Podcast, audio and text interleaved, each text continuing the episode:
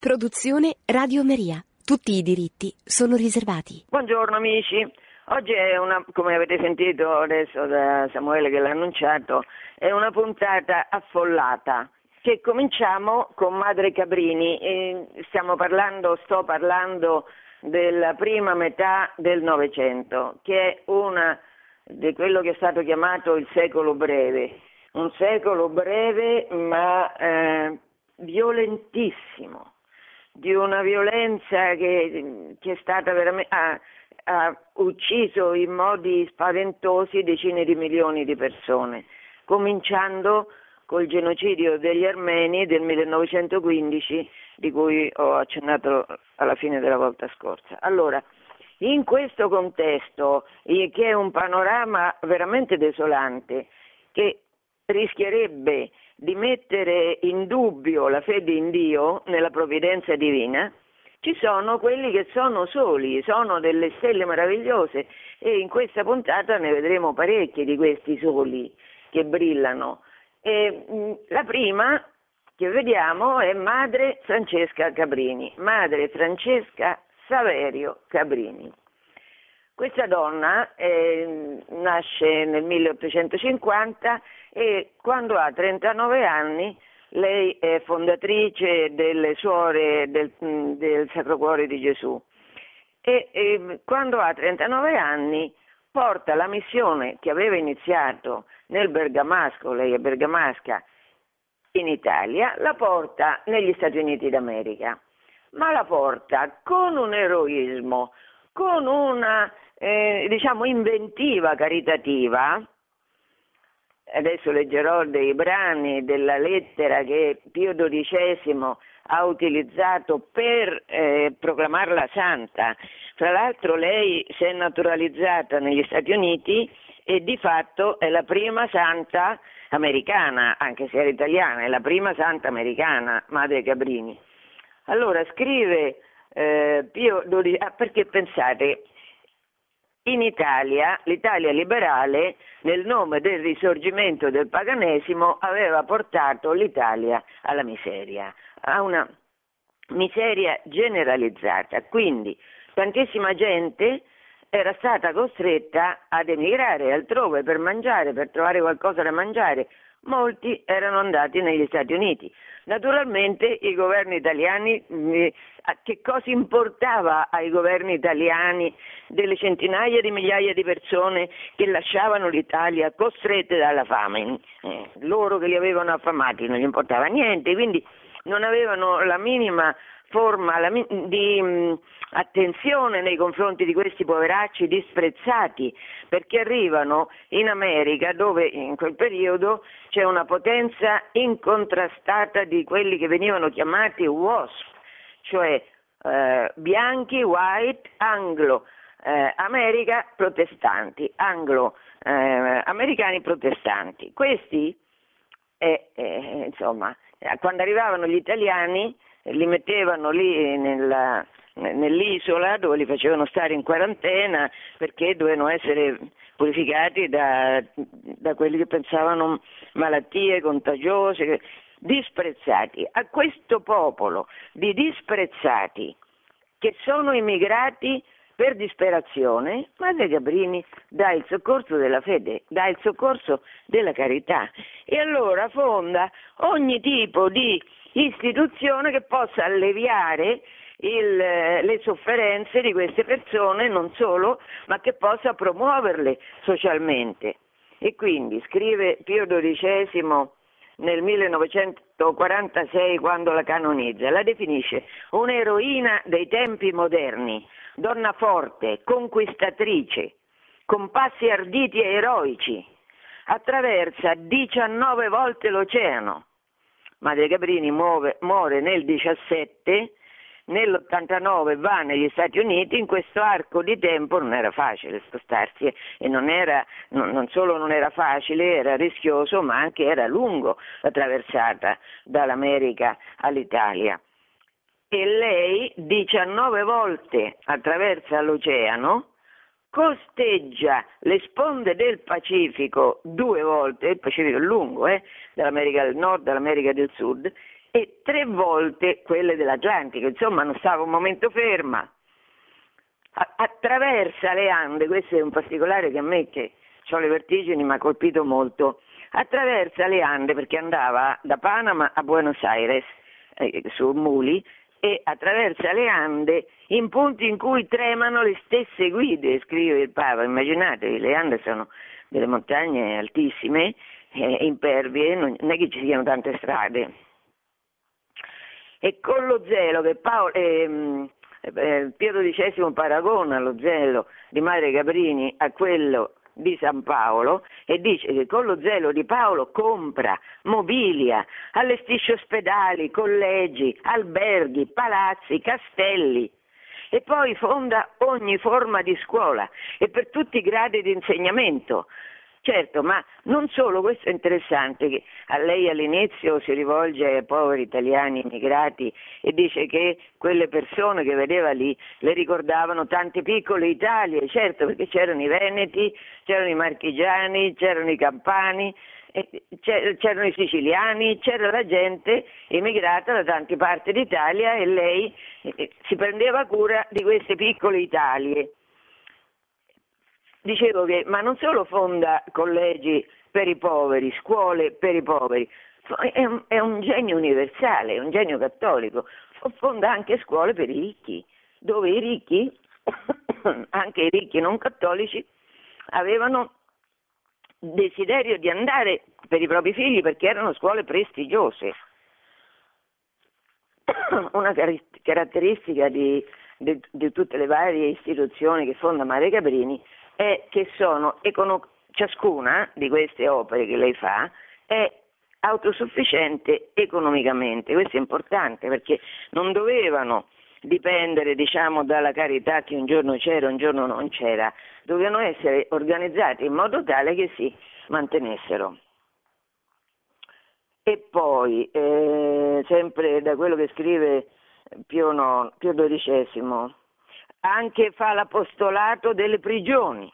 L'apostolato dell'Alaska, l'Alaska è uno dei, degli stati de, americani che insomma è quasi tutto ghiacciato, ha una popolazione limitatissima, ma va anche lì, va anche a prendersi cura dei mosquitos, delle riserve indiane dell'America centrale, cioè in America centrale c'erano eh, quelli che venivano chiamati zanzare, cioè eh, degli indigeni fastidiosi come le zanzare, lei anche di quelli si prende cura. Insomma, eh, lei, Santa Madre Cabrini, è la patrona degli emigranti che aggiunge al suo nome quello di Francesco Saverio, che è patrono dei missionari, perché lei una vita dedicata alla missione. Questo vedere le meraviglie che ha prodotto questa, la conversione di questa donna, certo doveva essere una donna molto dotata umanamente, però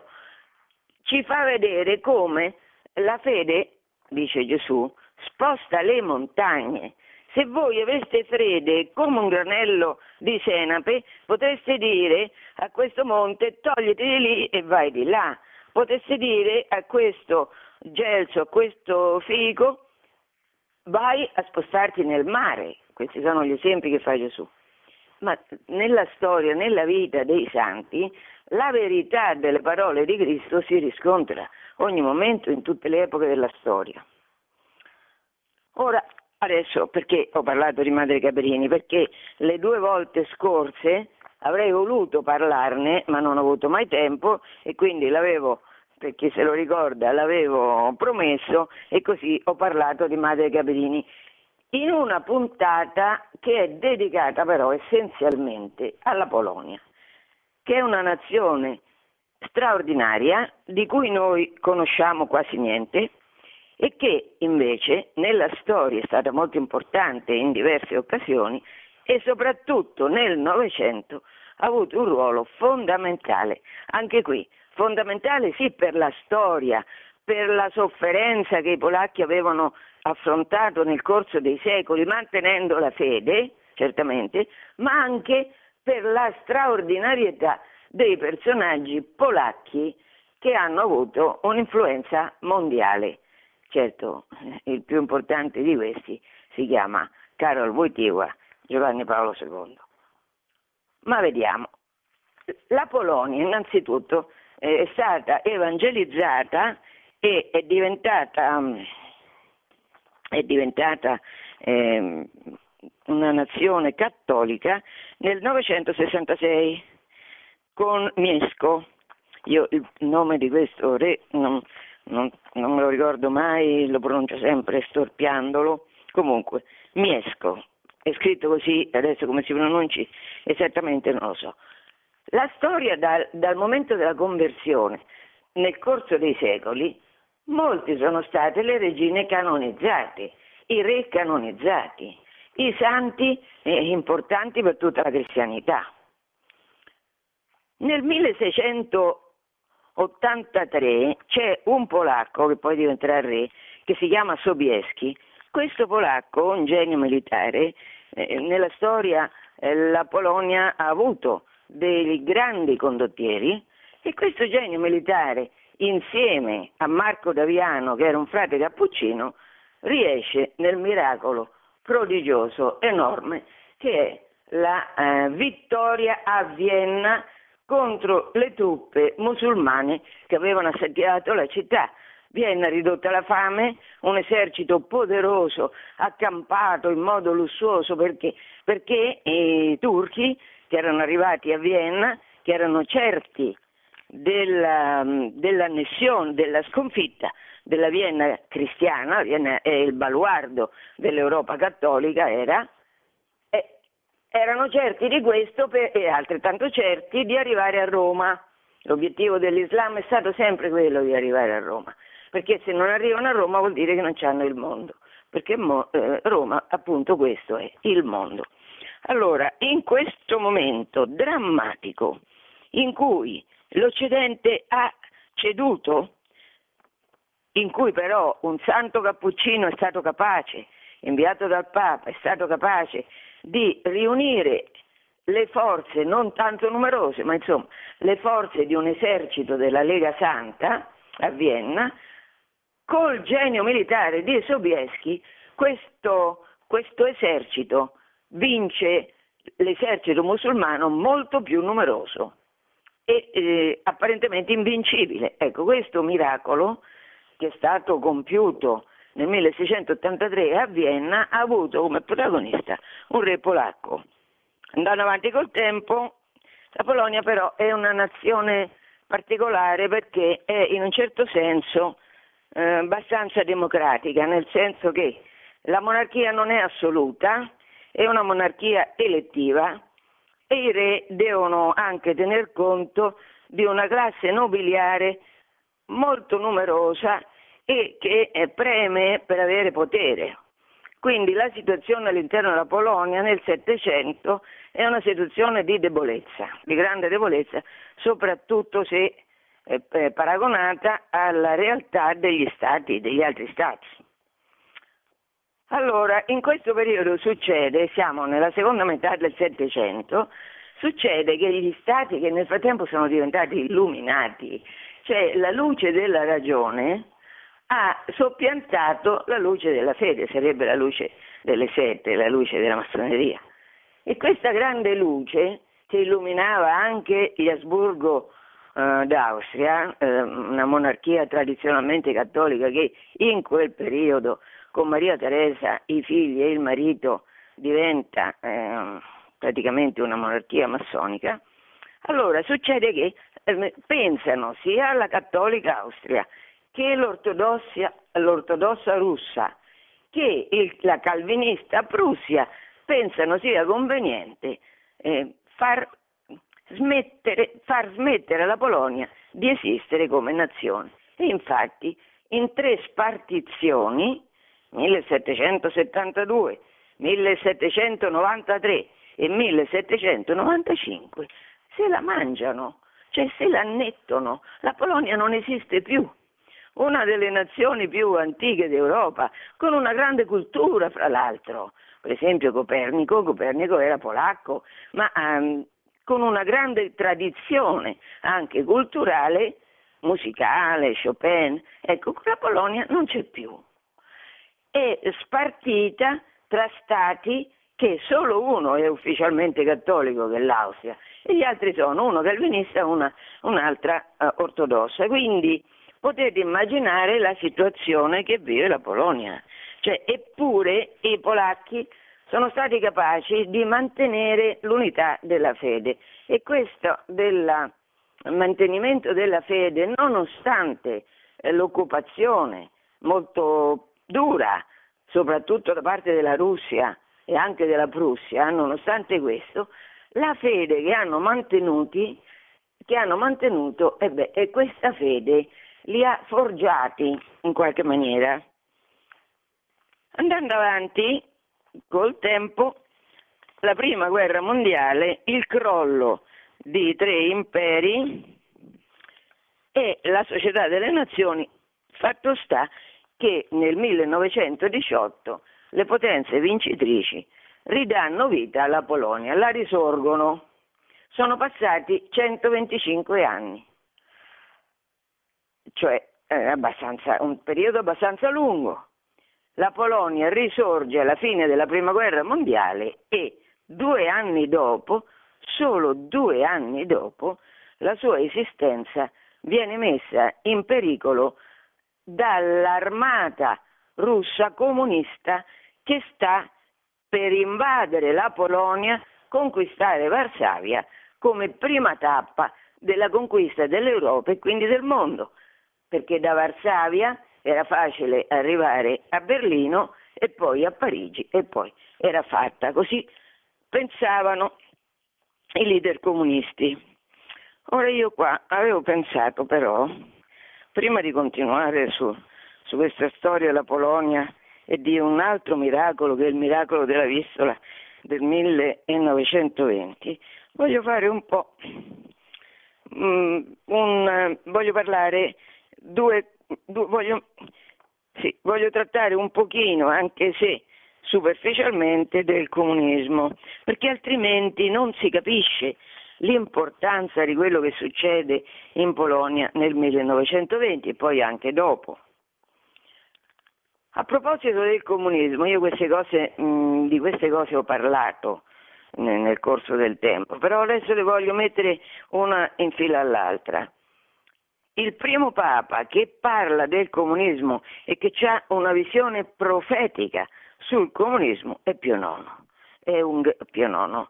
Eh, quelli che seguono queste eh, chiacchierate sanno che per me è un grandissimo Papa, un grandissimo santo non è ancora santo, solo beato, ma insomma è un personaggio, una personalità fortissima, enorme, che ha retto eh, durante il pontificato più lungo della storia, ha, letto, ha retto un'ondata di odio, di violenza, di calunnie che si è riversata contro di lui per riversarsi contro la Chiesa ha investito in primissimo piano il Papa e il Papa ha resistito, non solo ha resistito, ha profetizzato sulle conseguenze di quello che i governanti eh, liberali europei, italiani e europei stavano facendo. Allora, ne, appena eletto, nel 46, 1846, scrive un'enciclica bellissima che si chiama Qui Pluribus, in cui già profetizza del comunismo, quando ancora Marx e Engels non hanno scritto il manifesto del Partito Comunista, che lo scriveranno due anni dopo. Allora, scrive Pio IX, la nefanda dottrina del comunismo, massimamente avversa allo stesso diritto naturale, una volta che essa sia ammessa, i diritti di tutti, le cose, le proprietà, anzi la stessa società umana si sconvolgerebbero dal fondo. Questo è quello che eh, è, è avvenuto qualche decennio dopo la descrizione anticipata da Pio IX. Tre anni dopo, nel 1849, all'interno di un'altra enciclica bellissima che si chiama Nostis et Nobiscum, torna a parlare del comunismo e dice che, che cosa spinge alcuni rivoluzionari a puntare verso il comunismo. un desiderio smodato di potere e di ricchezza.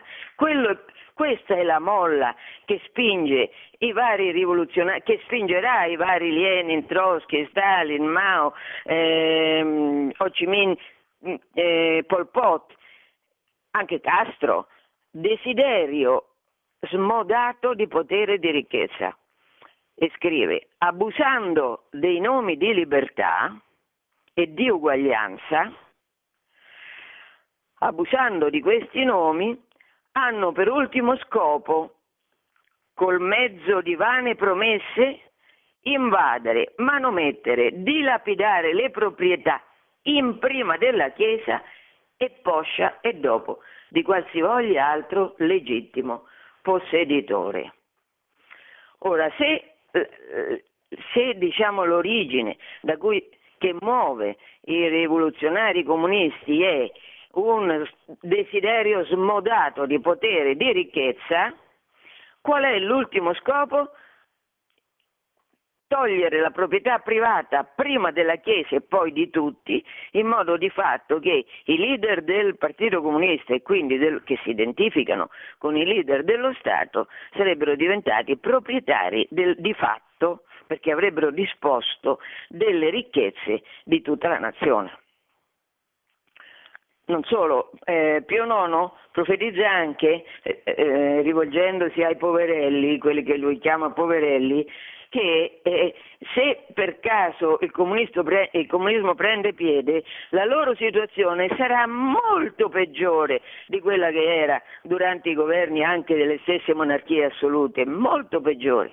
E così è stata la lettera. Faccio una parentesi a proposito di comunismo c'è un fatto nel 1917, un fatto che è importantissimo e che è l'apparizione a Fatima di Maria, a tre pastorelli.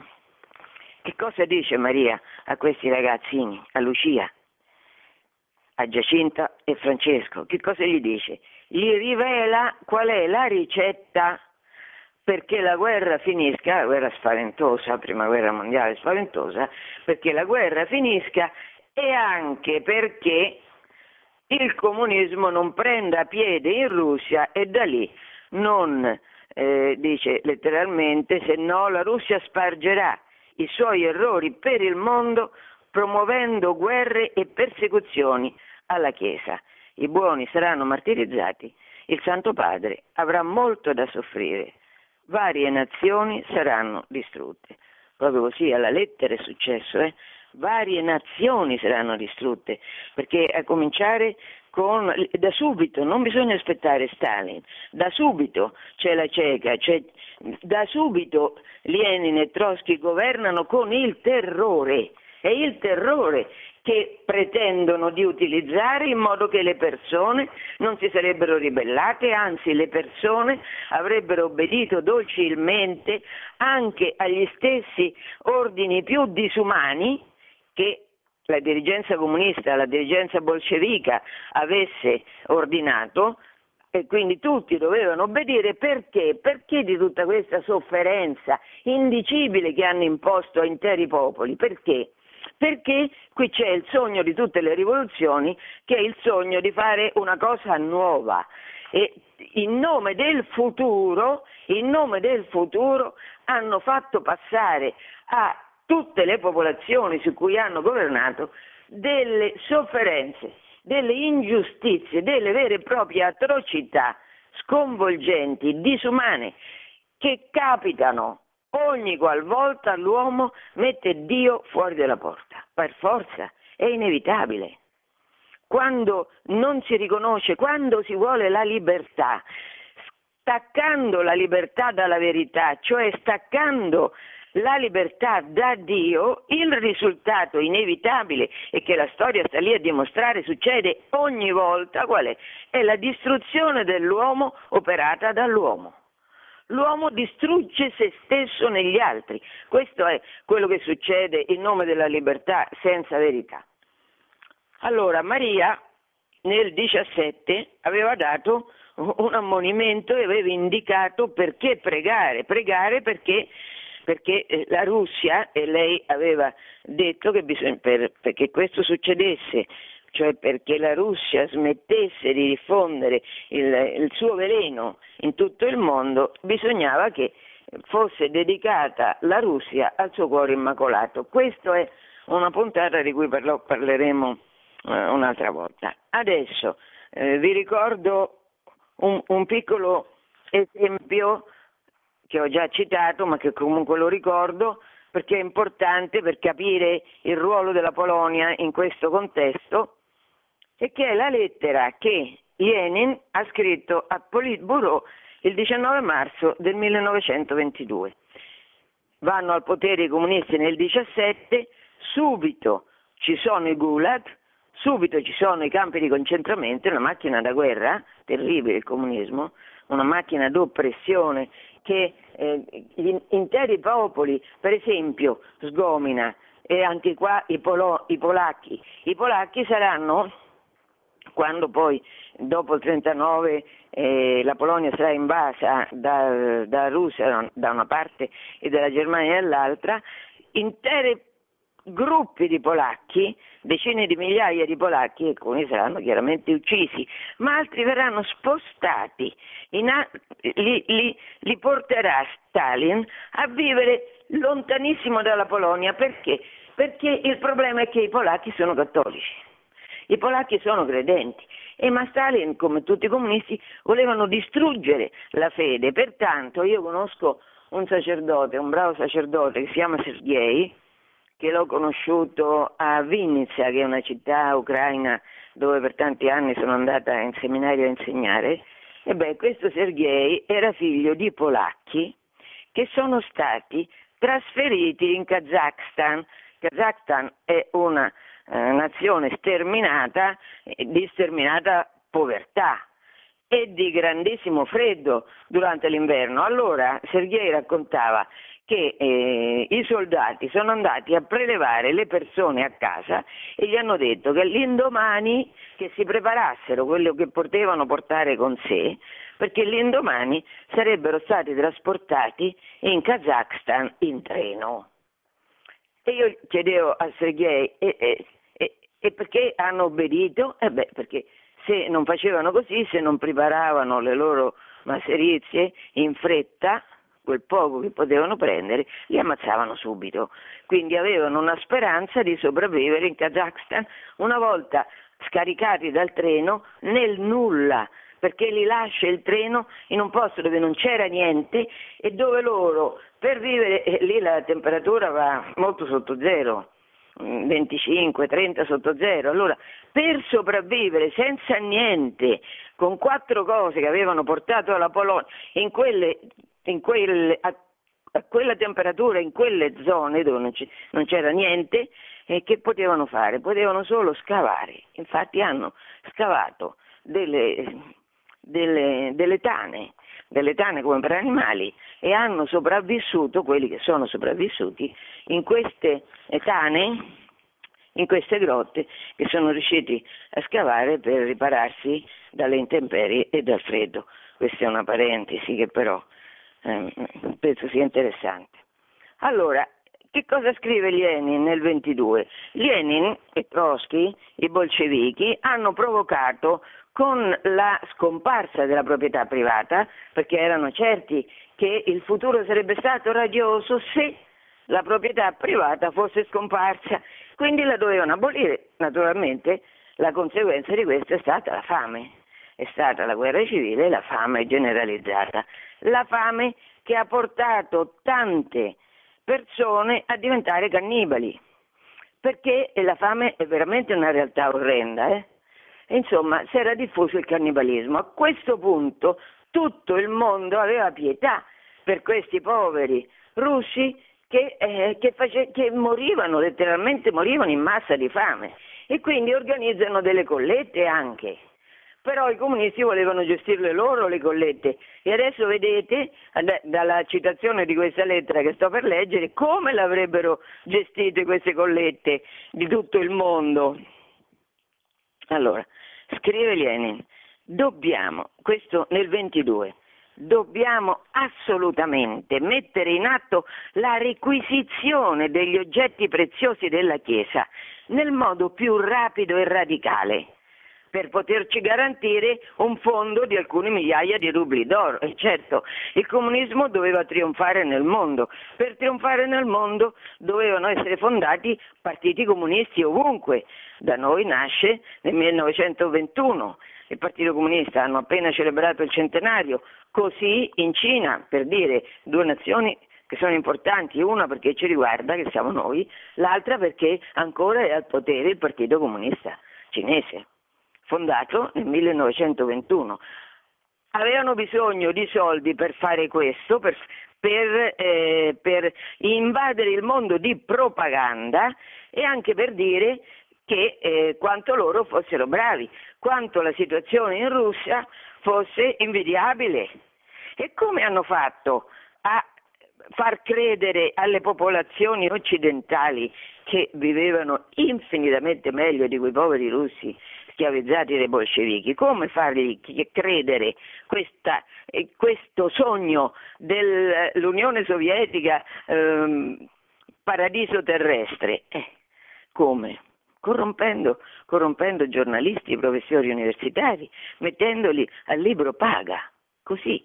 Eh, purtroppo molto spesso, anche in Italia ne sappiamo qualcosa, molto spesso eh, l'intelligenza è comprata allora, continuando a leggere Lenin, possiamo farlo, dice lui, lui voleva distruggere la Chiesa, ovvio, voleva distruggere la Chiesa, guardate che la Chiesa russa è, Ro, Mosca è la terza Roma, questa è la definizione che prende quando nel 1453 i turchi occupano Bisanzio, occupano Costantinopoli facendo stragi schifose, orrende, che ancora oggi tutti gli anni commemorano con un giorno di festa. Da allora gli zar russi hanno preso su di sé l'eredità romana, definendo la Russia terza Roma.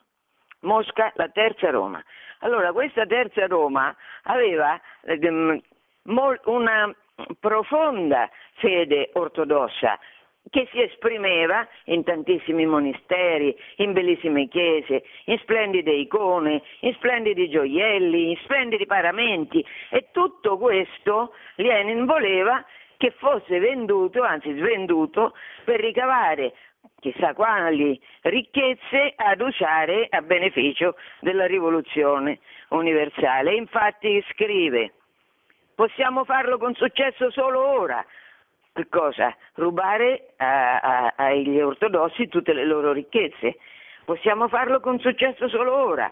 Tutti i calcoli ci dimostrano che in seguito non ne avremo più la possibilità, perché non c'è occasione più favorevole di questa disperata carestia per giocare sugli stati d'animo di vaste masse contadine la maggioranza dei russi erano contadini e quindi bisognava giocare sulla fede dei contadini, sulla profondissima fede dei contadini per costringerli a collettivizzare a dare al Partito Comunista tutte le ricchezze che loro stessi avevano accumulato nei secoli. Ecco, questo è, questo è, è l'umanità che vige ehm, in Russia, nella Russia comunista.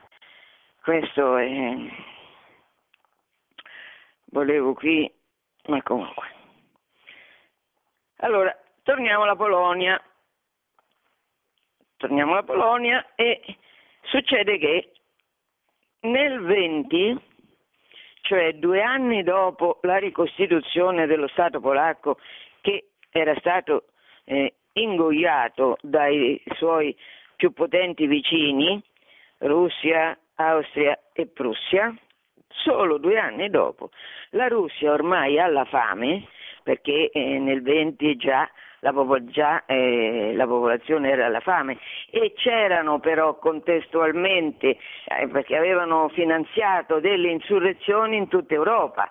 In Italia c'è stato il biennio rosso, in eh, Germania, Rosa Luxemburg, Karl Liebknecht, ci sono in, in Austria, Francia, ci sono, eh, ci sono delle armate diciamo, di intellettuali e di rivoluzionari pronte in tutta Europa a accogliere i liberatori bolscevichi. Questa è la situazione quando la, l'esercito russo, eh, cioè pensate eh, quanti? Due milioni di russi che erano eh, schierati militarmente per fare che? Per conquistare la Polonia e poi a, a ruota tutta l'Europa e a ruota tutto il mondo. Due milioni di persone. Un esercito di due milioni si sposta per vincere i polacchi, per annettere la Polonia. Era possibile che la Polonia resistesse, era stata formata, era rinata da due anni, quindi tutte le strutture amministrative, anche militari, dell'esercito, come avrebbero potuto resistere a quella armata di due milioni di persone? Sempre, quando ci sono le rivoluzioni, così è stato con la rivoluzione francese e così è stato con la rivoluzione d'ottobre, la rivoluzione rovina talmente la vita di una nazione che lo Stato, prima la Francia, adesso la Russia, lo, lo Stato non ha più soldi, non ha più fondi per continuare. E quindi come si fa? Si fa che si invadono gli altri stati e si deruba la ricchezza degli altri stati per permettere a se stessi di continuare a vivere. Così ha fatto la Francia con Napoleone, così ha fatto, ha provato a fare la Russia, ma non ci è riuscita, perché si è trovata davanti che cosa? Si è trovata davanti la fede della Polonia. Guardate che questa è una realtà che anche è meravigliosa perché ci aiuta oggi. Oggi la situazione è abbastanza eh, triste, è abbastanza triste, a parte il terrore che, eh, ha, che domina il terrore che sta dominando tutti di questa malattia, adesso siamo tutti prigionieri, ma insomma, allora, questa, la battaglia dei russi contro i polacchi avviene alla Vistola e eh, questa battaglia viene definita come il miracolo della Vistola. Di questa battaglia e noi in Italia mm, non sappiamo praticamente nulla. Come fa la Polonia a organizzarsi contro questo esercito di due milioni che la invade? Sono i vescovi che sono a questo punto gli unici in grado di eh, prendere in mano la situazione, il dramma della situazione, e i vescovi mobilitano la nazione alla preghiera. Quindi questa è la forza che hanno avuto i vescovi. Hanno mobilitato i polacchi alla preghiera e contestualmente hanno indirizzato, hanno chiesto aiuto a Roma, hanno chiesto aiuto al Papa e alla Chiesa universale. I vescovi polacchi hanno scritto una lettera nel 22 in cui dicevano che cosa stava succedendo, stavano spiegando la situazione e scrivevano la Polonia non aveva intenzione di combattere, ci credo, era appena rinata, vi è stata costretta come uno sciame di cavallette che dopo aver distrutto ogni segno di vita in un luogo si sposta altrove, costretto dalla propria azione distruttrice a migrare, similmente ora il bolscevismo avvelenata e saccheggiata la Russia, si volge minaccioso verso la Polonia. Eh, certo, il paragone è esatto, come cavallette, le cavallette quando hanno distrutto un campo non hanno più niente da mangiare, vanno altrove per mangiare. Per il nemico che ci combatte, avvertivano i vescovi, la Polonia non è l'ultima meta della sua marcia, è piuttosto una tappa e una piattaforma di lancio verso la conquista del mondo. La Polonia è l'ultima barriera posta sulla strada del bolscevismo verso la conquista del mondo. Se dovesse crollare, il bolscevismo si spanderebbe nel mondo intero con tutta la sua potenza distruttrice. E l'ondata che oggi minaccia di invadere il mondo è veramente terribile. Non hanno fatto che descrivere la situazione nei termini giusti, cioè la situazione era proprio drammatica. Continuano i vescovi, oltre alla dottrina del comunismo, che già abbiamo visto Pio IX come l'aveva definito, oltre alla dottrina e all'azione, il bolscevismo porta nel suo petto un cuore pieno di odio. E questo odio è rivolto soprattutto contro il cristianesimo, di cui è decisamente una negazione. Si rivolge contro la Chiesa di Cristo e contro, scusate, contro la croce di Cristo e contro la sua Chiesa.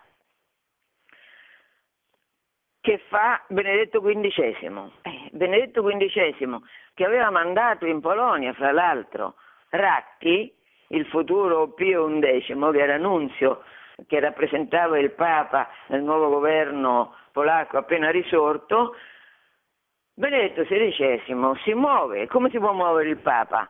Chiedeva Stalin, quante divisioni ha il Papa? Allora si muove come si muove il Papa e fa, eh, fa invocare um, solennemente la protezione divina sulla Polonia nella Chiesa del Gesù di Roma e invita i vescovi di tutto il mondo a fare altrettanto. Quindi il Papa chiama a mobilitazione la Chiesa universale e il 5 agosto invia al cardinale vicario una lettera molto bella in cui scrive e ricorda fra l'altro, ricorda non solo non solo le caratteristiche della Polonia, ma anche come la Santa Sede l'abbia sempre difesa dai vicini che se la sono mangiata nella seconda metà del Settecento. Infatti Benedetto XV scrive quando tutte le nazioni civili si inchinavano silenziose davanti alla prevalenza della forza sul diritto,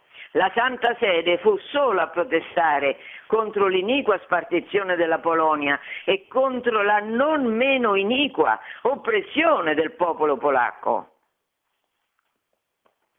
E continua il Papa nella lettera del 5 agosto del 22, ora non solo è in pericolo l'esistenza nazionale della Polonia, ma tutta l'Europa è minacciata dagli orrori di nuove guerre.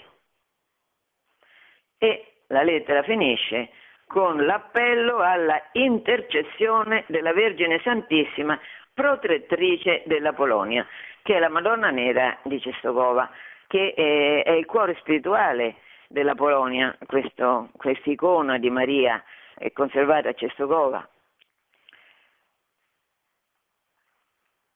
Allora, il, naturalmente in tutto il mondo, in tutto il mondo cosiddetto civile, si ride al tentativo del Papa e al tentativo dei vescovi polacchi di fermare un'armata di due milioni di persone chiedendo l'intercessione della Vergine Santissima di Cestokova.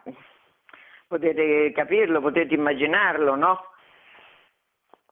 Ebbene, in quella situazione però succede che il cardinale di Varsavia ha ordinato di leggere in tutte le chiese della nazione un appello alla mobilitazione nazionale e i polacchi si sono arruolati in massa.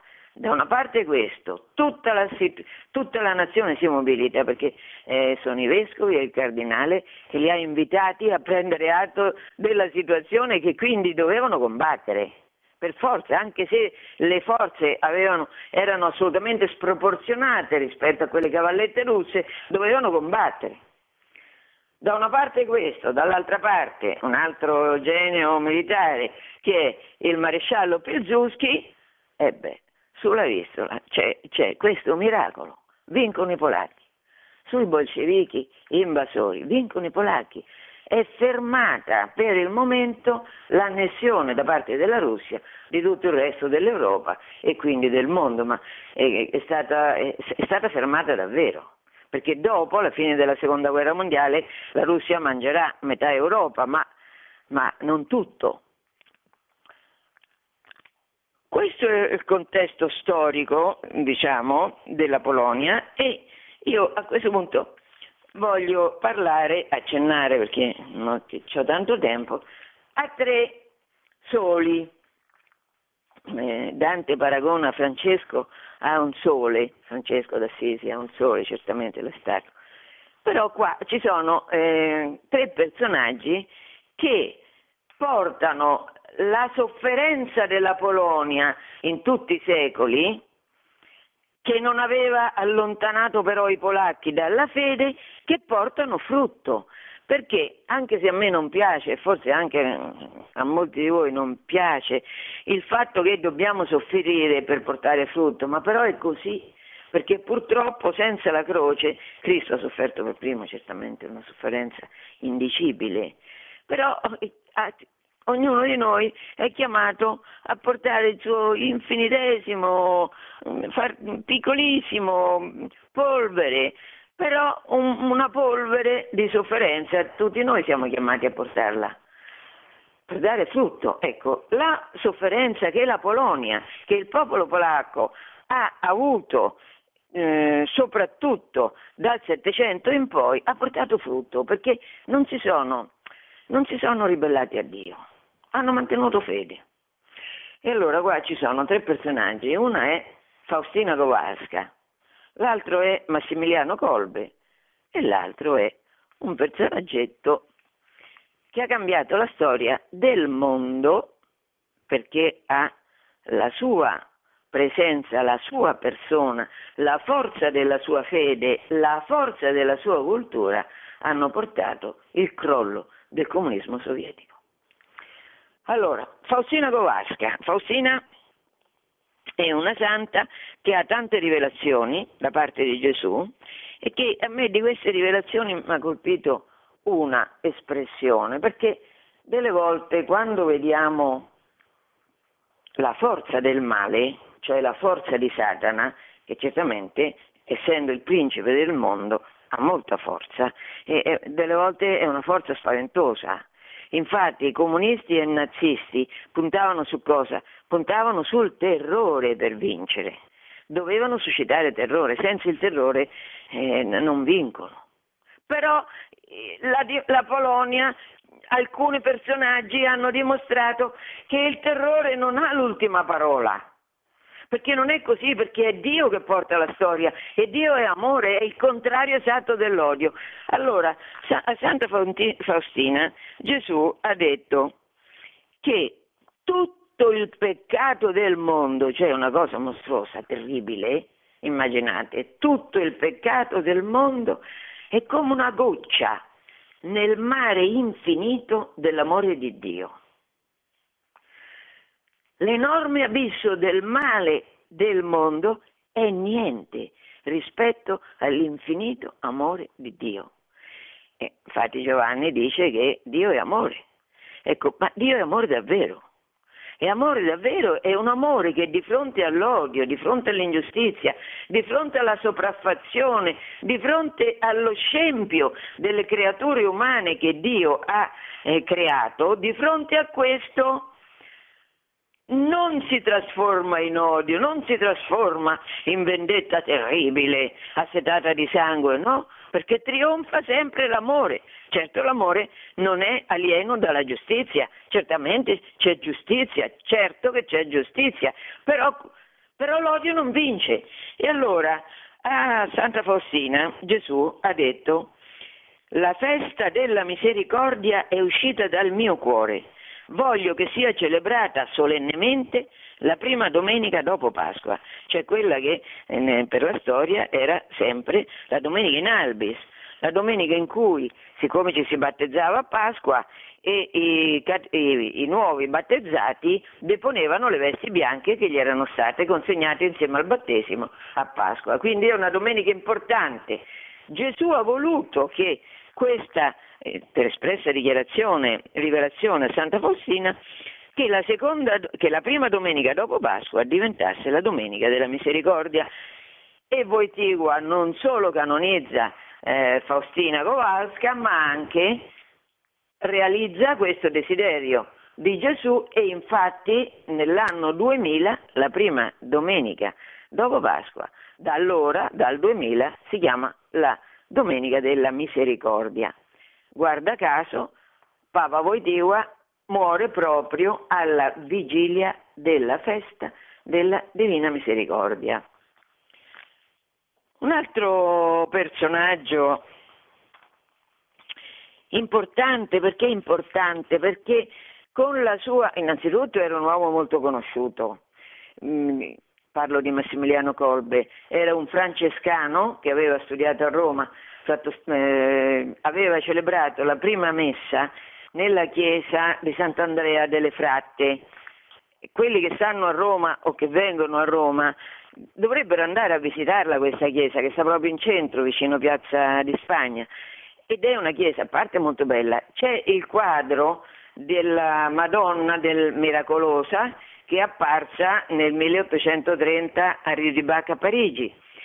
E in quella chiesa c'è stato un episodio famoso, cioè c'era un ebreo proprio di quelli mm, molto avversi al cristianesimo che a un certo punto per sfida entra nella chiesa dove c'è l'immagine della Madonna miracolosa, questo, chiama, questo ebreo si chiamava Ratisbon, veniva da una famiglia di ricchi ebrei banchieri, lui poi dirà, e ve lo leggo quello che scriverà, mi si chiede come ho appreso queste verità, le verità della fede cattolica, perché è certo che non ho mai aperto un libro di religione, non ho mai letto una sola pagina della Bibbia.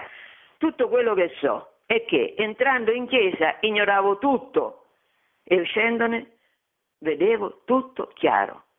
I pregiudizi contro il cristianesimo non esistevano più.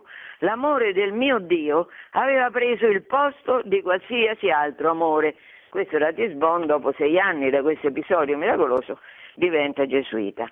In questa chiesa, Sant'Andrea delle Fratte a Roma, eh, Massimiliano Colbe dice la prima messa e poi lui mh, fonda la città di Maria in cui eh, viveva eh, più di un migliaio di persone coinvolte in varie attività, c'era anche un seminario, c'era una stamperia, perché lui aveva dedicato la sua vita e la missione di quelli che stavano con lui alla salvezza dei massoni, pensate, cioè alla salvezza di quelli che odiano la Chiesa con furore e hanno fatto di tutto per distruggerla. A questo era dedicata la sua vita.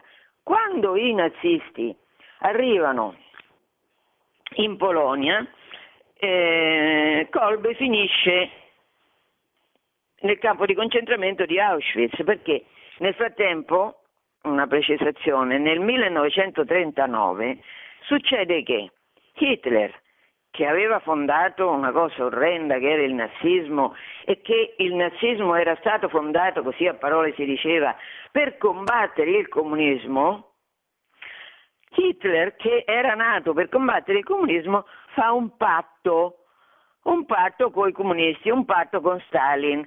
Questo patto si chiama patto Molotov-Ribbentrop, che è stato siglato nel 1939. Dopo questo patto che succede alla Polonia? Quello che era già successo nel Settecento, che la Russia da una parte, la Germania dall'altra se la spartiscono, ma a questo punto però le, la spartizione è stata durissima, perché a cominciare dall'intelligenza polacca hanno voluto suscitare terrore hanno perseguitato e sterminato eh, una parte molto consistente della popolazione polacca, comunisti da una parte e eh, nazisti dall'altra. E i nazisti hanno situato proprio in Polonia molti dei campi di concentramento, molti dei lager che hanno costruito per sterminare tutti i loro oppositori. Certo, i primi che dovevano sterminare erano gli ebrei, ma poi c'erano anche omosessuali, zingari,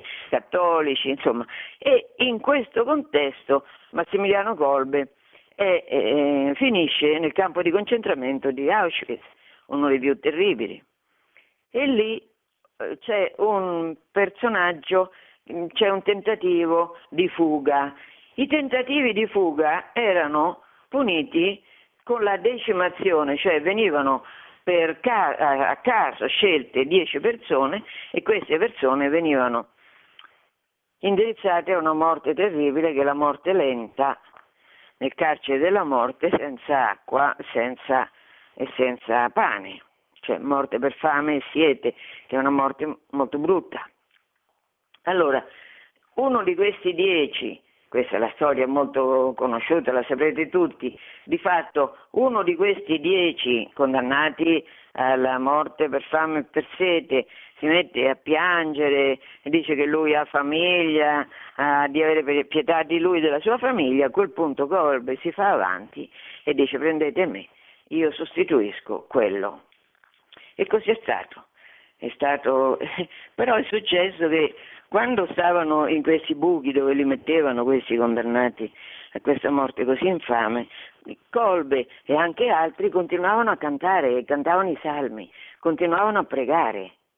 E dopo 14 giorni di agonia, dico 14, sono tanti, e quattro dei dieci condannati erano ancora in vita e continuavano a pregare e a cantare come potevano. A questo punto i nazisti decidono che bastava e di ucciderli.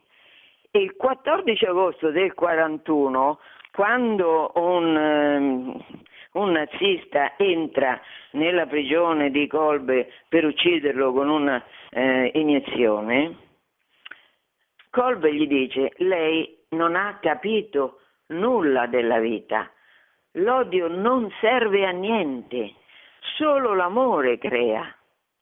Ecco, questo è un po' il cuore della, della predicazione di Colbe e di Wojtyła. L'odio non serve a niente, solo l'amore crea. Certo, Wojtyła è stato un personaggio gigantesco, ne parleremo ovviamente un'altra volta perché adesso gigantesco da tanti punti di vista, per la fede, per la cultura, per la, anche per la fantasia che aveva, per il coraggio che aveva, per la, eh, come dire, mm, per la forza di volontà anche. Fatto sta che eh, Wojtyła, come, perché Wojtyła subisce in Polonia, subisce prima l'oppressione dei nazisti e poi l'oppressione dei comunisti, che sono due due oppressioni uguali e identiche, perché tutte e due fondano la loro dominazione sul terrore. Quindi sull'annientamento, qua la Polonia eh, vogliono che, mh, mm, sì, è, è, annientata perché prima la occupano i nazisti e i comunisti poi dopo la occuperanno tutti i comunisti, quindi la Polonia formalmente resterà esistente come Stato, ma di fatto, di fatto domineranno i comunisti. Nel, il Partito Comunista polacco sarà totalmente dipendente dal Partito Comunista russo, che erano i, i dominatori. Allora, in questo, durante tutto, Wojtyła ha dato forza alla nazione, al popolo cui apparteneva. Adesso io vi voglio leggere una, quello che il colonnello Ceplinski, che è stato ucciso nel 1951, quindi sotto la dominazione sovietica, che è stato l'ultimo comandante di un'organizzazione militare clandestina, giustiziato immediatamente prima della sua uccisione, scrive, questo per capire un po' i polacchi, mi toglieranno solo la vita, ma non è la cosa più importante. Sono contento di essere ucciso da cattolico per la santa fede, certo perché eh, lo, li uccidevano in quanto cattolici, non dovevano, dovevano scomparire i cattolici da cattolico per la santa fede, da polacco per una Polonia libera e felice, da uomo per la verità e la giustizia. Oggi credo più che mai che l'idea di Cristo vincerà e la Polonia riotterrà la sua indipendenza e la dignità umana oltraggiata sarà ristabilita e la mia fede è, è la mia più grande, è la mia fede, scusate, È la mia fede questa, questo credo, fa praticamente una um, professione di fede, questo colonnello prima di morire, prima di essere giustiziato. È la mia fede e la mia più grande felicità. Wojtyła è eletto Papa nel 78, 1978, eh, e per la Polonia comunista è finita, chiaramente, è finita. È questione di, di giorni, come si dice, è questione di anni, ma è finita. E infatti il primo viaggio che fa in Polonia è un viaggio trionfale, aprite, spalancate le porte a Cristo, certo, perché bisognava affermare cioè, questa elezione in qualche modo miracolosa di Carlo Wojtyła sul trono di Pietro, perché Pietro è Pietro, cioè Pietro è Roma e la Chiesa Cattolica Apostolica Romana e il mondo, ha una forza enorme. Allora, durante questo primo viaggio, che è stato un viaggio trionfale, perché che potevano fare i poveri ufficioletti comunisti? Che potevano fare di, di fronte a quella forza della natura che era Wojtyła, che incarnava e sapeva, era consapevole di incarnare la storia secolare delle ingiustizie che erano state fatte alla Polonia e che però lui aveva la forza morale, morale, spirituale e quindi mondiale per cioè, diciamo, vincerle quelle ingiustizie che erano state fatte. E allora una delle, delle affermazioni che ha fatto durante quel primo viaggio è stata e grido io, figlio di terra polacca, e insieme io, Giovanni Paolo II, Papa, cioè qua, lui è consapevole perché Papa Wojtyła è un uomo che è consapevole della forza profonda della storia, della, della identità culturale delle varie patrie, come la, come la, Polonia certamente, che è una patria che ha un'identità molto profonda perché è cattolica. Grido da tutto il profondo di questo millennio, grido alla vigilia di Pentecoste, grido con tutti voi, scenda il tuo spirito scenda il tuo spirito e rinnovi la faccia della terra, di questa terra, la Polonia.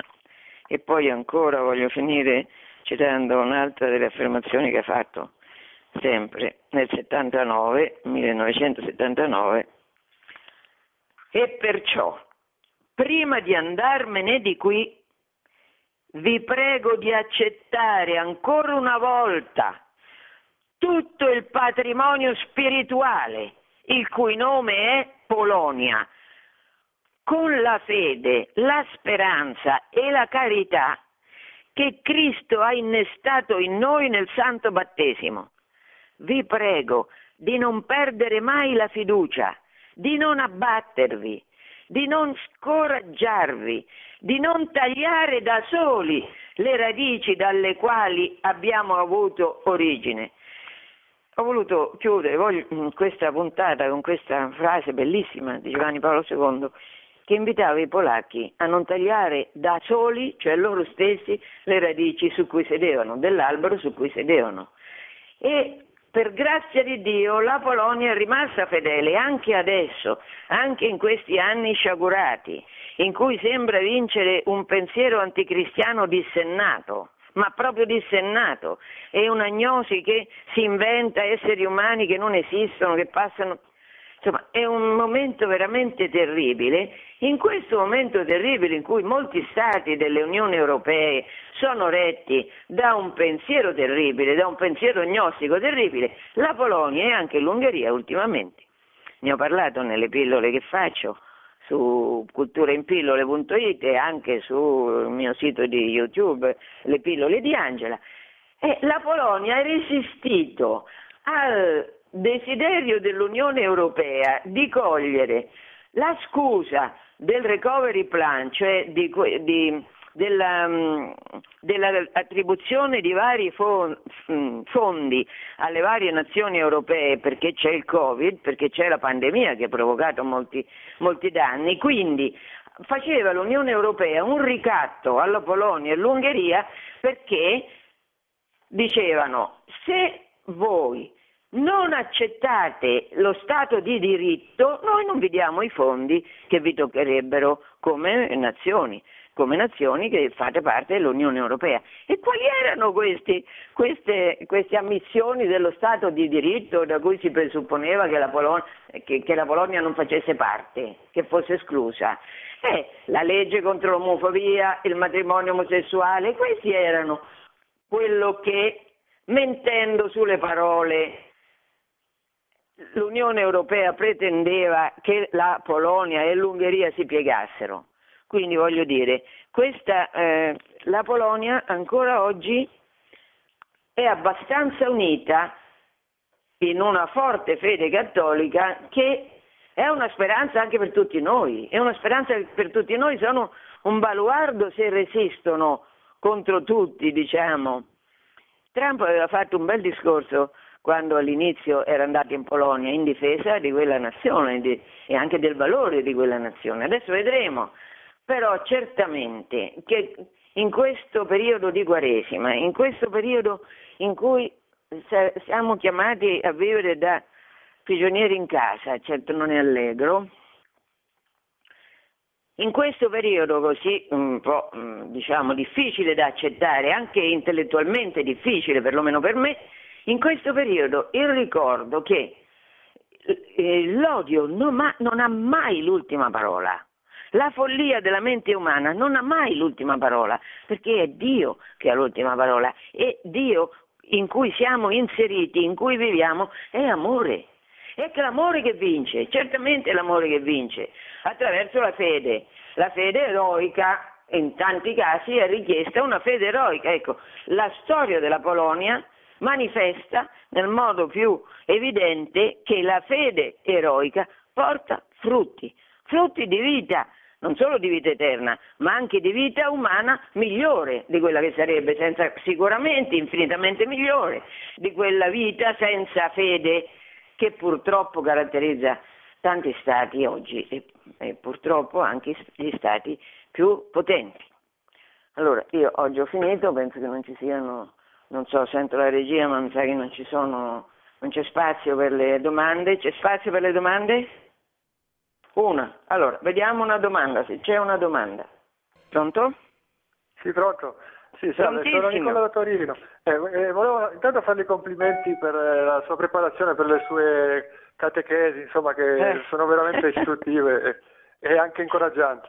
E poi eh, volevo dire, fare una, un'aggiunta, se possibile, al, al, fatto della Polonia, che su, ricordando certo. anche che hanno il rosario che hanno detto lungo il confine, e non, ah, in, certo. non, in, non in, modo polemico, però è stata una grande testimonianza pubblica della fede, anche appoggiata dai vescovi, che è stata una cosa che, che ha incoraggiato, anche facendo capire che alla fede si può anche testimoniare in modo, in modo pubblico, senza vergogna, senza paura.